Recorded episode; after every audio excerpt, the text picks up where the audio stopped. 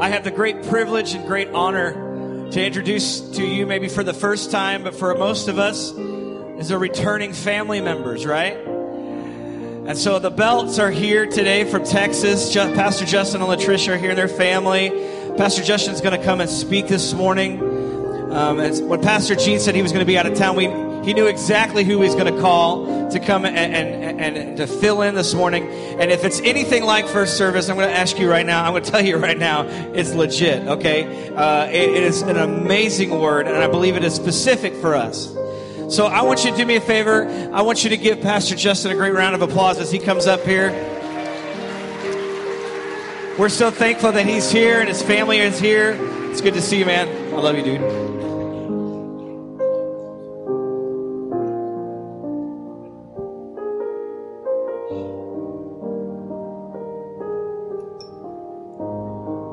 Morning, family. It's good to see you. It's good to see you. Thank you. Thank you. Out of the mouth of babes. Hallelujah. Thank you, Zach. Um, man, it's good to be here. It's so good to be here. I'm gonna tell you in advance, okay? I need your prayers. Uh, cause I meant to hold back a little bit during first service, but you know how it is. You know how it is. Where God is involved, there's no holding back. You either give it all or you give none. So I gave it all. And uh, here's what I, here's what I'm trusting that you all will do with me this morning is that whether you hear five words or whether you can make out 500, that you give God praise. Can you do that for me? Amen. Because I'm going to believe that if I can only get out five words, it's the five words that you need to hear.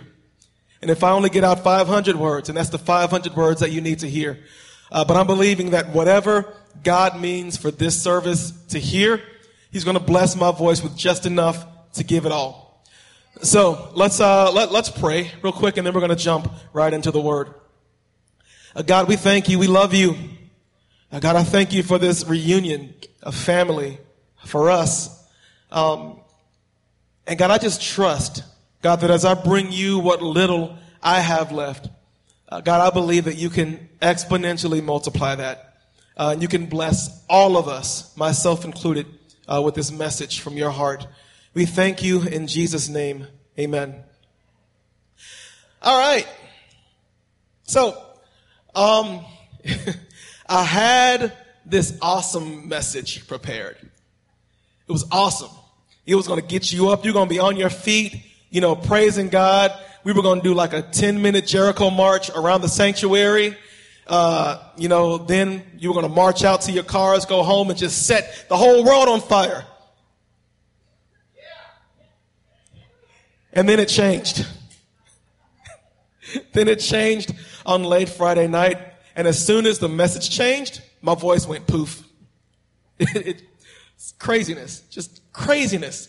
Uh, it's maddening, but I stand here this morning uh, just overjoyed to be back home with you. We have had such a good couple of days here, and I'd be remiss if I didn't thank uh, Pastors Mel and Jean for extending the invitation for us to come back. We love you guys.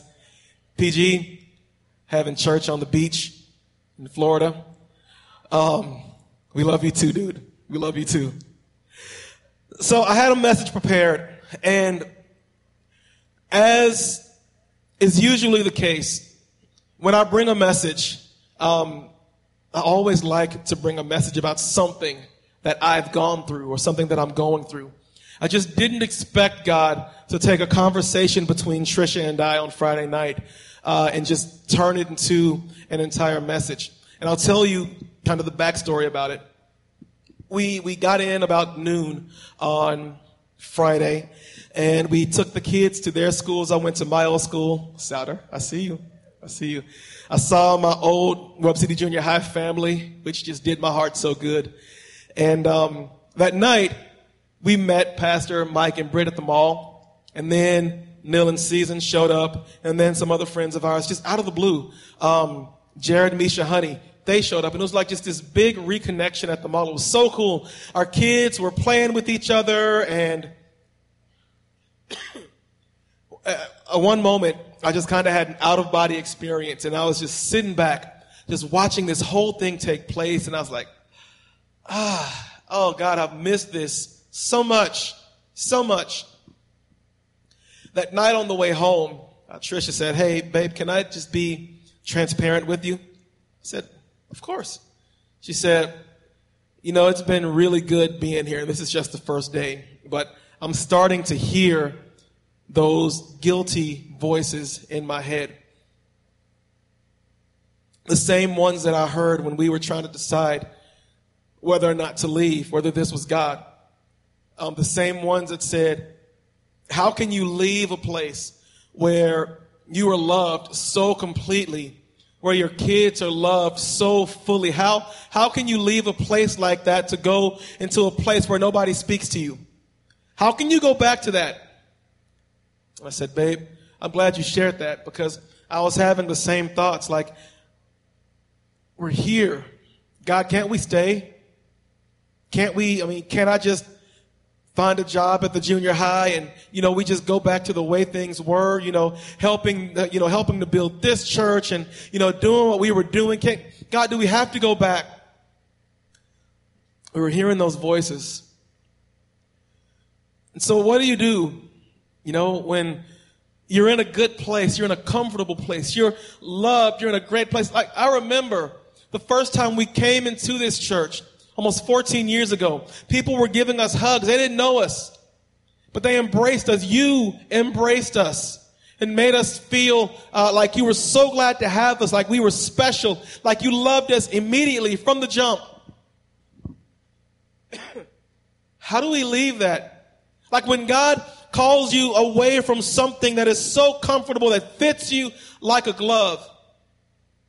When God says something to you or asks you to do something that seemingly contradicts what his will is or what is what the Bible says about him, when he calls you to do something that is unnatural, what do you do?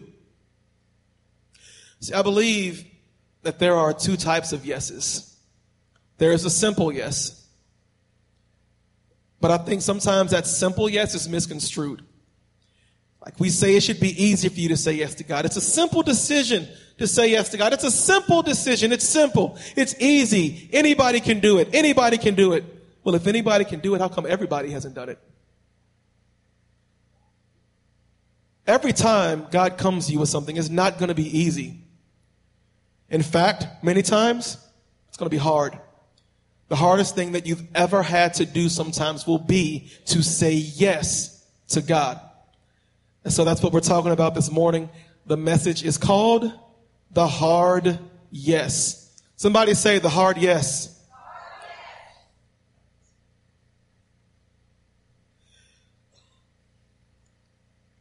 So how can we go back?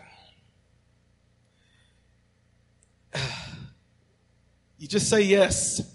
It's like you say yes to the heartbreak. You say yes to the heartache. You say yes to the goodbyes. You say yes to the I'll see you later. You say yes, uh, you say yes to the doubts and the fears. You say yes to the uncertainty. You say yes to the mystery. You say yes to his voice. You say yes to his love. You say yes to his provision. You also say yes to his test. You say yes to the feelings of isolation. You say yes to the confusion and the wondering, what am I even doing here? See, I'd love to tell you. I'd love to tell you that we're in Texas. We have this amazing church family and we're thriving. You know, we're doing small groups and we're leading worship and we have this community of people. But nah, I can't stand here and lie to you. Uh, I'll even tell you that there were a couple of Sundays we didn't even go to church because we were so frustrated with not being accepted. Like we wanted to go down there and find a destiny church.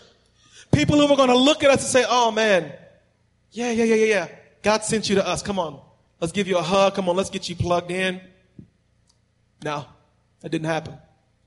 We, we, we just knew that God was sending us to a place where there were going to be people who were waiting for us to get there, to make us a part of their community. We haven't found them yet.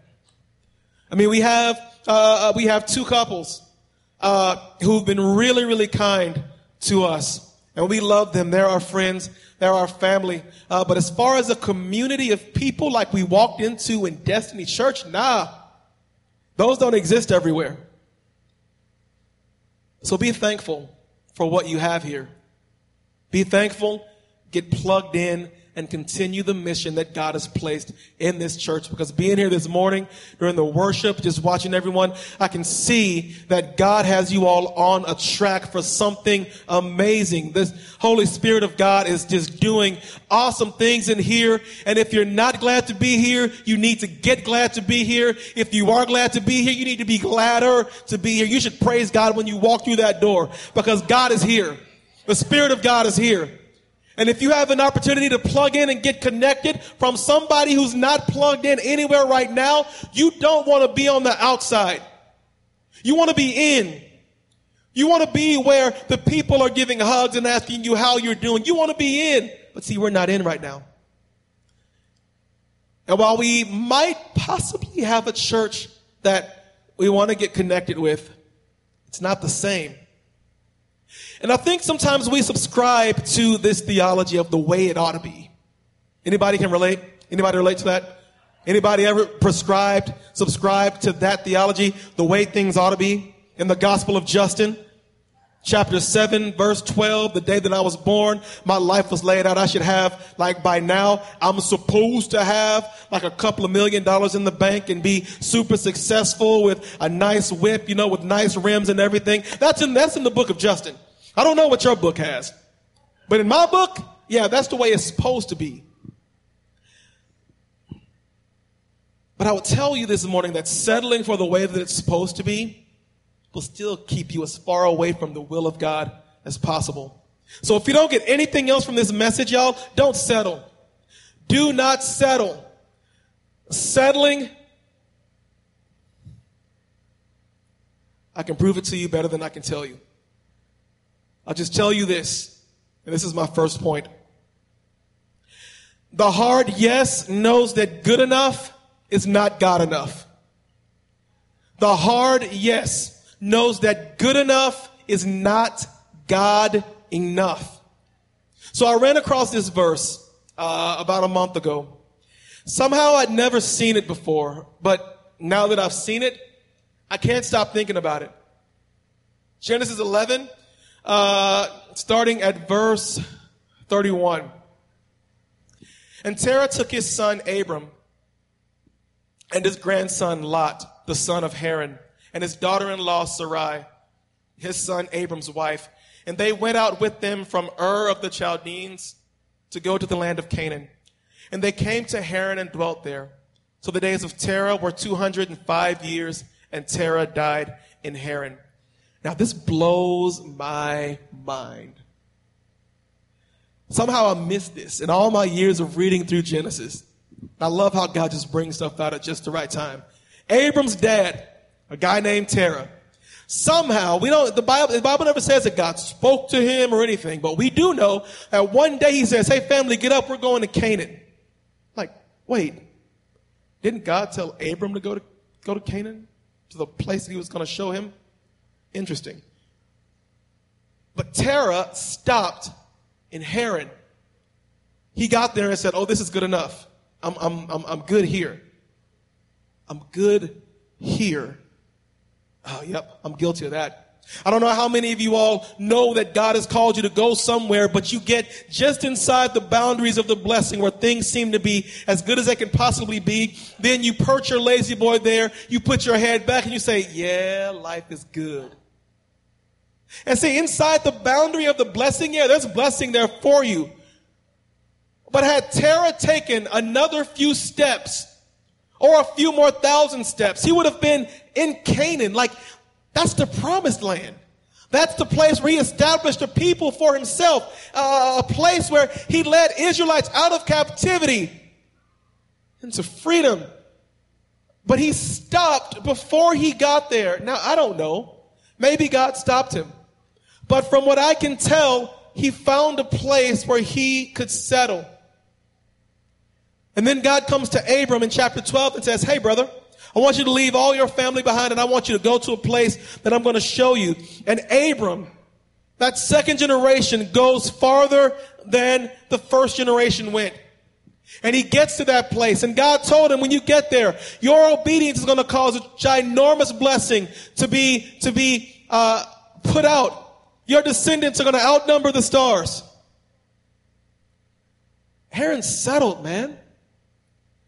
Like, do y'all really understand the damage that settling can do? You see people who've settled in their relationships. You see people who've settled with a significant other that God hadn't said yes about, but it just feels good. We see people settling in a job because, oh, the job market is bad, the economy is down, and I'll probably never find another job that pays as well as this one. You might find one that pays better. We settle, we settle, we settle. Hold on. We settle for salvation. Raise your hand if you want to be saved. Oh, yeah, I want to be saved. Okay, now I'm just going to come to church and I'm going to sit. I'm going to settle. I'm going to pitch my lazy boy here. I'm going to receive the word. I'm going to sing a couple of songs, clap my hands a little bit, raise my hand. Hallelujah. So glad to be here. Then I'm going to go home. You settle. Settling is the enemy of faith. Faith is not settling. Faith pushes us. Faith pushes us into new realms. But we have to understand that good enough is not God enough because God has a plan for your life that supersedes every coulda, woulda, shoulda that you could ever come about. God's plan for your life and looks at your mistakes and says, it's okay, I can make a masterpiece out of that mistake. I can take that mess and show people how I can grab it and mold it and turn it into something blessed that reaches people around him if they would just give it to me and not settle. I would say this morning that some of you need to go home and destroy your spiritual lazy boy. Get up off your lazy behinds and look at what God has called you to. Because I'm telling you, every last one of us has a different level that we can go to. Where you are right now, Destiny Church, you shouldn't settle and say, oh, we're good here. Because as deep as you want to go with God, that's as deep as He wants to go with you.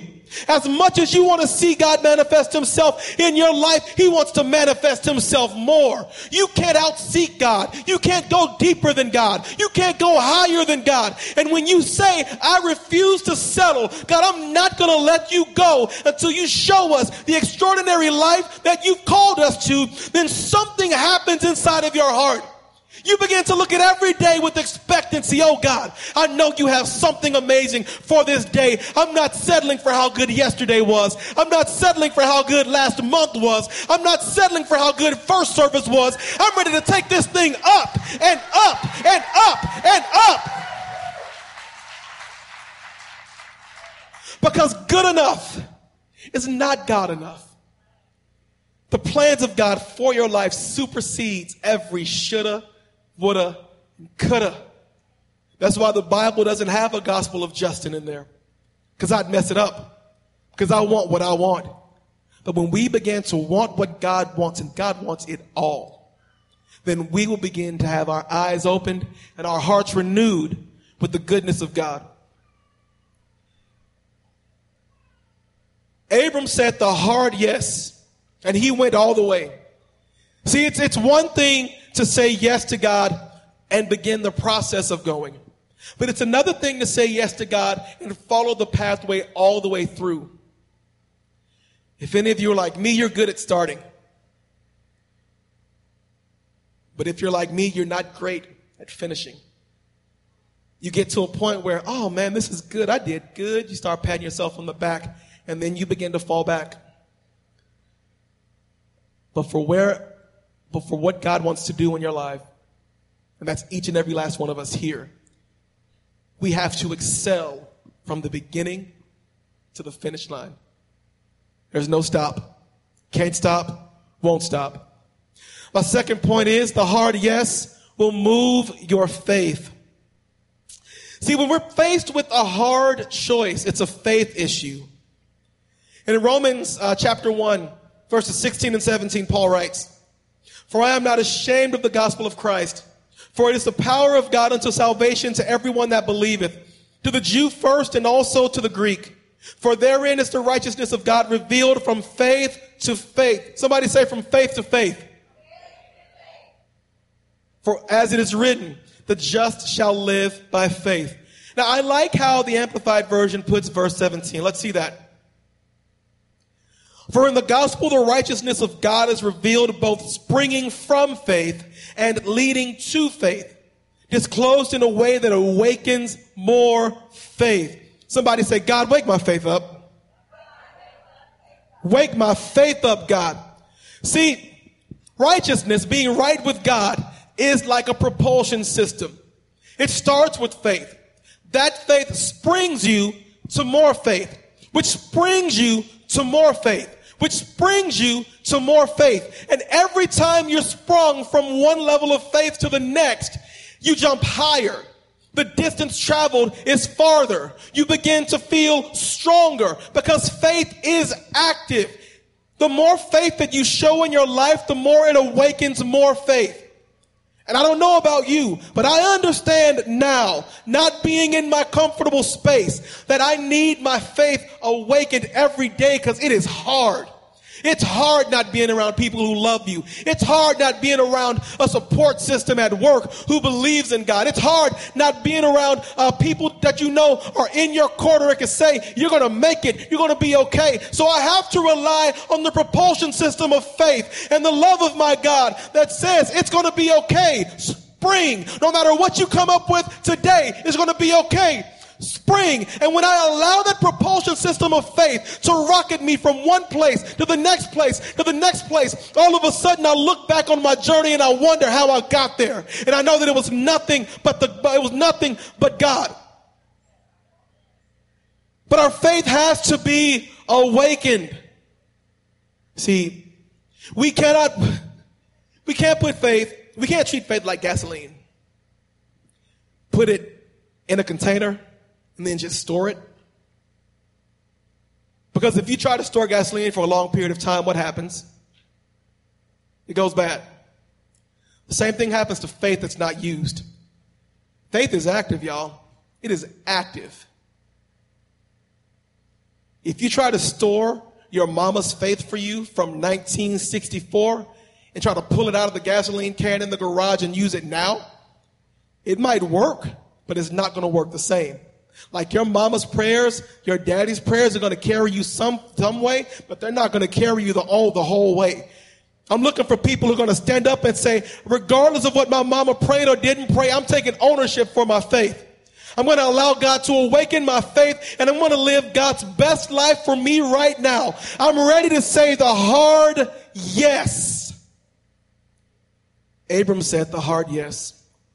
And he went through this whole series we see after chapter 12 where God tells him to go. He brings, uh, he brings a lot with him. Everybody has a lot in their family. Freeloader, troublemaker. Like Lot got rich just because he was associated with Abraham. And he got himself into so much trouble. He got kidnapped. Then he ended up in Sodom and Gomorrah. And then Abram saved him from those, and then Abram had to turn around, and God said, I want you to sacrifice your son Isaac. Say, what, God? Would have been easy for Abram to say, forget that. Nope, nope, nope, nope, nope. But I like, there's a song that says, I, I, I, I know too much about him so that I can never doubt him. See, Abram's life had been uh, propelled from faith to faith to faith to faith. We never read that Abram was a warrior, but he had to fight and kill a king to get Lot back. We never read uh, that Abraham. Um, uh, we never read that Abraham had this enormous faith when he starts out, but he took what he had and God propelled him into a blessing that we still reap the benefits of now. What is God wanting to unleash in your lives that will affect every generation to come after you? Or are you content to keep storing up all of the faith for yourselves?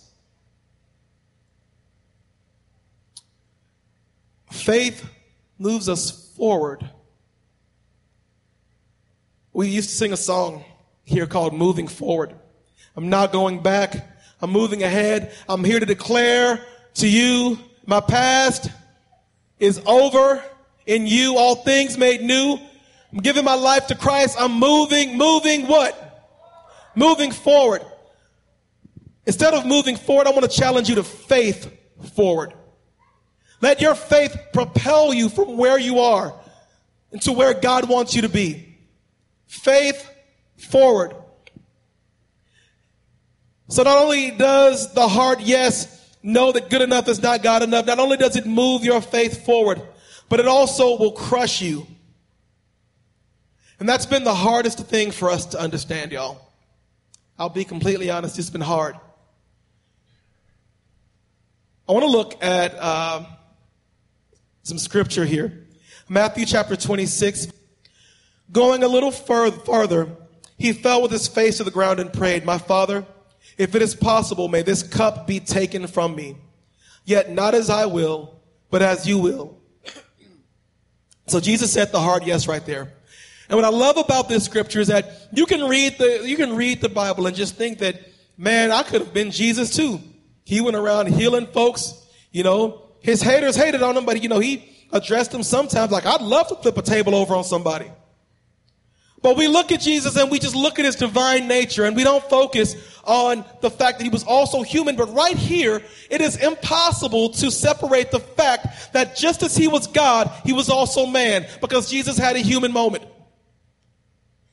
Even though he was there for the plan for salvation, the plan for redemption, when God decided, son, I need you to go. And Jesus said, okay, dad. Here in this moment, in the garden, the pressure's on him. He knows his life is about over. This iteration of it, anyway. And the pressure is building upon him so much that his soul, his heart feels crushed. Someone who'd never done a horrible thing to anyone. Someone who'd been a blessing to every person that he had come into contact with was under pressure for people who didn't even understand who he was, much less who, who didn't like him. He was crushed. Now I want to back up a little bit because I think knowing the location is going to bring this, uh, bring this point around. So let's look at John chapter 18 verse 1 and 2. When he had finished praying, Jesus left with his disciples and crossed the Kidron Valley. On the other side, there was a garden, and he and his disciples went into it. Now, Judas, who betrayed him, knew the place because Jesus had often met there with his disciples. Now, we're going to look at Matthew chapter 26. We want to go back there again, verse 36. Then Jesus went with his disciples to a place called Gethsemane and he said to them, Sit here while I go over there and pray. So, between these two accounts, we see that Jesus went to the Kidron Valley, which is where the Garden of Gethsemane was located. Now, I found myself doing some study on this a while back, and I thought it was so interesting. And I hope that you'll find this interesting too. But see, the meaning of Gethsemane is oil press, or a place where oil is pressed. Uh, looking at some different maps and things, you see that the Garden of Gethsemane was a garden of olive trees. I think we have a picture of olive trees in case you've never seen one. Now, here's the interesting thing about olive trees. They're an interesting tree. They grow very slowly as far as getting to a stage where they are going to produce olives. It takes them about, about five or six years to begin to produce. But once they begin to produce each year, their output grows exponentially from the year before. And we know that those olives are pulled down and they're crushed. Actually, some theologians have said that not far from where that garden was, there was a cave which was where the olives were crushed. Now, I want you to follow me here. Okay? Olive trees are very, very hard to kill. You can cut it all the way down to the roots, but if you leave any piece of the root alive, that tree can grow back. It's not easy to kill. So here we have Jesus in the garden of the olive trees, not far from a cave where the olives are crushed. His soul, his heart is crushed. He's broken. But yet he still finds the strength to say, Father God, not my will, but your will be done. Jesus was in the Garden of the Olives, where the olives are crushed in order to make oil. Jesus was feeling crushed in his soul, knowing that his blood would be shed, but also the olives in the olive trees are pulled and they're picked from the tree. They're taken into a cave and they are crushed so that they would have oil to cook with and oil to anoint the same kind of oil that was poured upon the head of David when he was called, uh, anointed to be the king of Israel. Jesus is in this, uh, is in this valley where the sole purpose of the fruit is to be crushed. Jesus was the fruit that was going to be crushed. Jesus was the olive. Because if he was not crushed, then his blood would not be shed. We sing all the blood of Jesus. We sing about nothing but the blood can wash away my sins. That cleansing blood, that powerful blood. Oh, there's power in the blood of Jesus. I don't know if you believe it this morning, but I believe in the power of the blood of Jesus. But Jesus, but Jesus had to be crushed underfoot in order for that blood to flow. The blood wasn't going to flow from a pristine, fully put together Jesus. He had to be battered. He had to be broken. He had to be bruised so that the blood would flow, so that we could receive salvation and be purified by that blood. Now, listen. we are saying yes to God in order for Him to crush us. But see, the crushing is not to kill you. The crushing is to cultivate you. See those olives? You can't get that oil that you like to cook with, and some people put it in their coffee. Some people take a spoonful. Everyone like the oil. The olive oil is really good for you.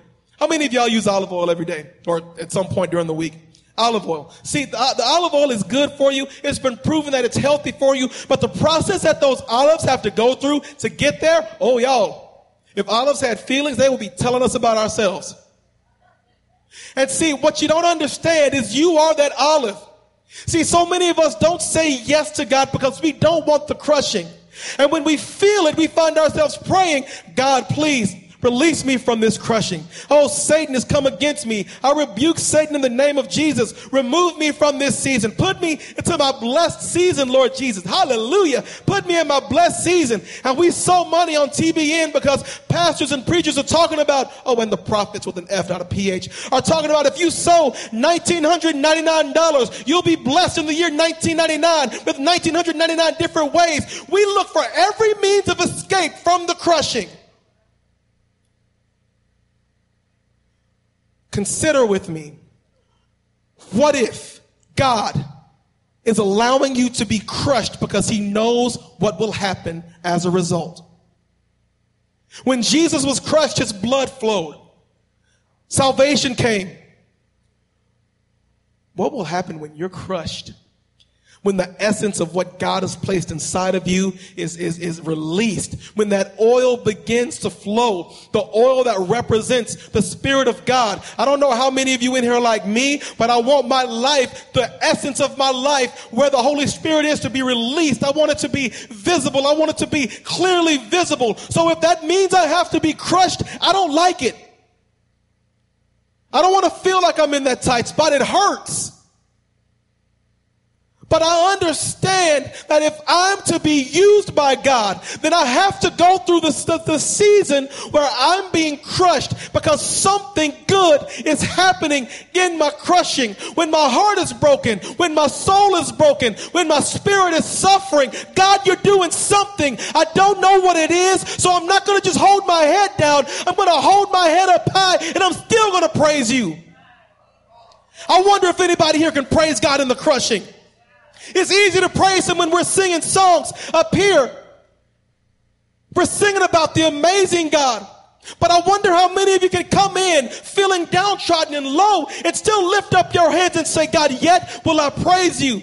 Yet, God, will I magnify you. Yet, God, will I lift you. Yet, God, even though we have to go back to Texas, to a place where people don't know us, where we feel alone. Yes, God, I will praise you. Yes, God, I will still say the hard yes. I should have warned you that this wasn't the kind of message that was going to have you getting up wanting to do a Jericho march. But it's so important. Y'all, it's so important that you understand that God loves you too much to not let you be crushed. An olive is never crushed, its essence is never released. We don't have that oil.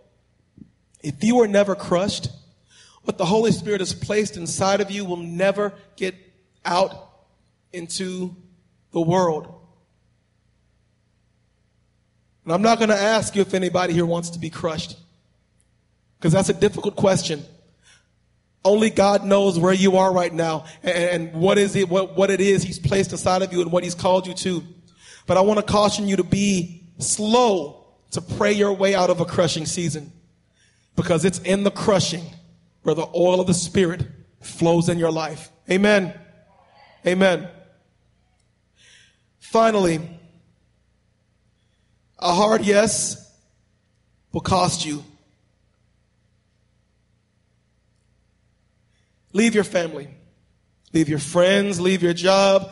Leave your money, leave your sin, leave your addiction, leave your negativity, leave your doubts, leave your fears, leave your despair, leave your discouragement, leave your encouragement, leave your support system, leave your brother, leave your sister, leave your boy, leave your girl, leave it all. Leave it.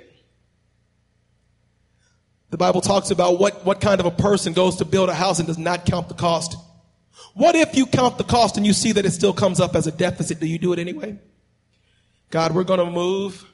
Um, oh, my, uh, I, am not 100% sure that it's you, but we're going to do it anyway, and we're just going to believe that it's you, even though our income is going to be cut in half, and we're moving our kids away from their friends, and we're leaving our church where, you know, we're on the pastoral staff, and we're really helping, and we're loving on people and everything. God says, move. Well, okay, let me sit down and count the cost, God.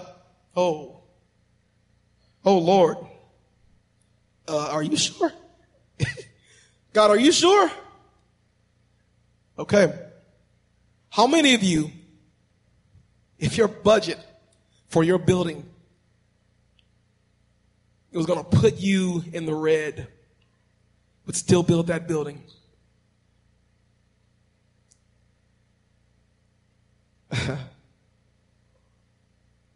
what I'm learning is that when we say yes to God, there is going to be a cost. It's going to be a high cost. It's not necessarily going to cost you your things, but it's going to cost you who you think that you are. Like the hard yes comes with some hard truths. I thought that I was this person, but what happens when you're no longer a pastor on a pastoral staff in a church? Who are you then, Justin? Oh, what happens when you're not uh, the beloved teacher in Webb City Junior High? Who are you then, Justin? What happens when you have students every day who look at you and who don't even care who you are, much less where you came from? Who are you then, Justin?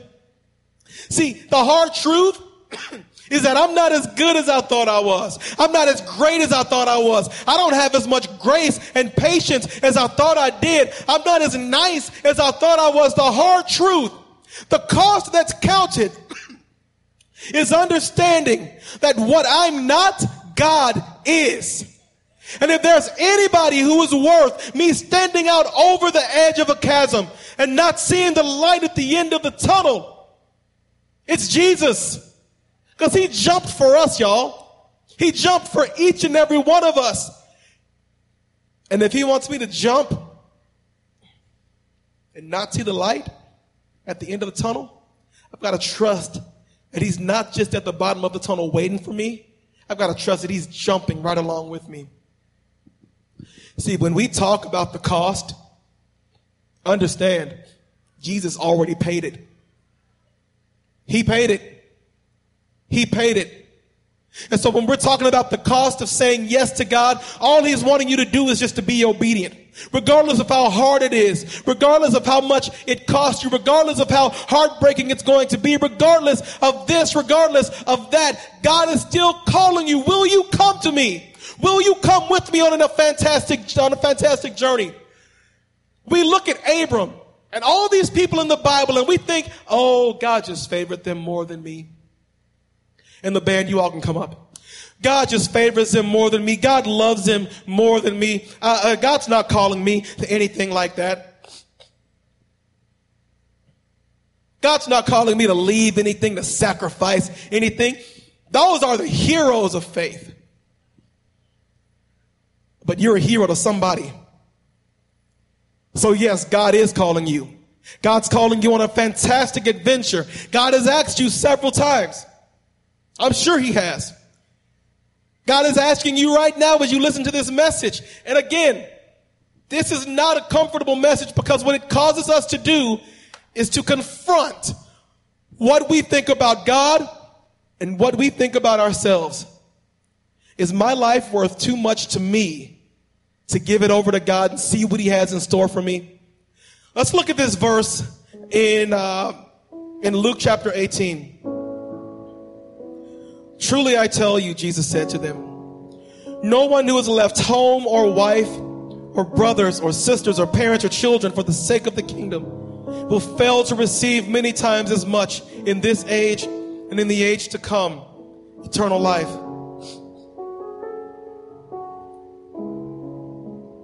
Regardless of what he calls you to do, regardless of what he calls you to, whatever you think that you're leaving up for God, God has so much more than what you have. God has so much more for you than what you can see. God has so much more for you than where you think your faith level is. God has so much more. And God sent me to you this morning with our hearts breaking because we've got to go back. We've got to go back to a place where our neighbors uh, close their garages down as soon as they come in. They don't speak. They don't walk across the street to shake your hand and say, Welcome to the neighborhood. We've got to go back to a place where we walk through the mall and nobody says anything. Nobody even takes eye contact. We've got to go back because God said, Go. And as painful as it is to say yes, we say yes because we know that God has something for us to do there that we could not do here. We say yes because we know that being here, God has prepared us for whatever God wants us to do in the Dallas, Texas area. We say yes because even though we love you all and we want to be here for you, nobody can be here for you like God can.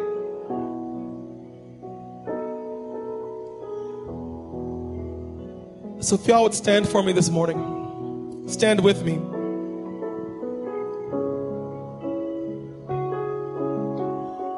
This, this is the point in the message where we've got to be real. With all eyes closed, I'm going to ask you a simple question. And when I ask it, I want you to search your heart and then raise your hand if it applies to you. We've been talking this morning about the hard yes. If God has been calling you to say so, to do something that you look at and you're like, God, this is going to hurt too much. This is too painful. Like I, I can't do this, God. I can't. I, I can't say yes, God. This is going to hurt. It's going to shake up my life. It's going to shake up my family. It's going to shake up everything that I think that I am. If God is calling you to do something that you know you cannot do unless He goes with you, I want you to hold your hands up high. Nobody else is looking but me. If God's calling you this morning, if you hear His voice clearly and He's saying, just come with me on this adventure, I've got you. I won't leave you, but it's going to cost you something. You're going to be crushed, but it's going to move your faith to a different level. It's going to move your love to a different level. It's going to move your grace to a different level. It's going to challenge your forgiveness. I want you to hold your hand up high.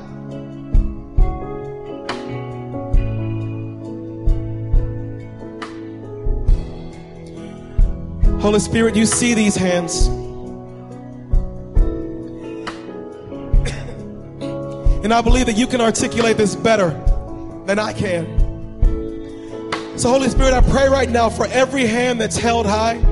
God, I pray for the hands that aren't held high at all, too. because I know that you're calling each and every one of us. There's something that you're calling us to that we're afraid to do. We're afraid of how we're going to look. We're afraid of how we're going to be perceived. We're afraid that nobody will understand. We're afraid because we don't even know that it's actually you. And you're requiring us to have faith and jump before you tell us what to do next. So, right now, in the name of Jesus, I rebuke the settling spirit because I believe that you have so much more in this life for everyone in this room. You've created us to have a new life, an extraordinary life in Jesus Christ. So, for those people who feel that tug, God, I pray by your Spirit that they would receive the courage to just say the hard yes. Yes. Yes, God. Yes, God. No matter how much it hurts, no matter how many tears we cry, God, give us the strength to say the hard yes. So, as we sing this last song, I want to invite you all to sing out because you're not alone. He's never left you. He'll never leave you. He'll not forsake you. If you just say yes, He will strengthen you to endure everything that your journey with Him will have you to endure.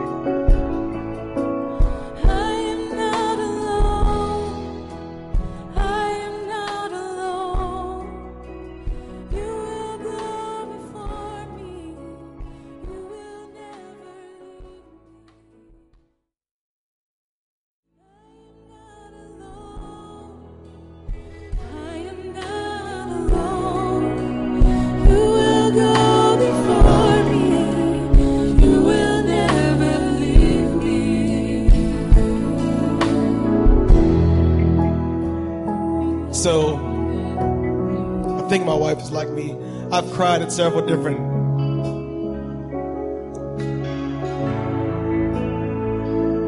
parts service. Because we love you all so much. Words can't express what this church has meant to all of us. So, we want to bless you all. We pray so many blessings over each and every one of your lives. And whether you know it or not, you are affecting people as deeply as you all have affected our lives. So we love you guys. Thank you for having us. Thank you for being so gracious. Have a great week. God bless you. We love you.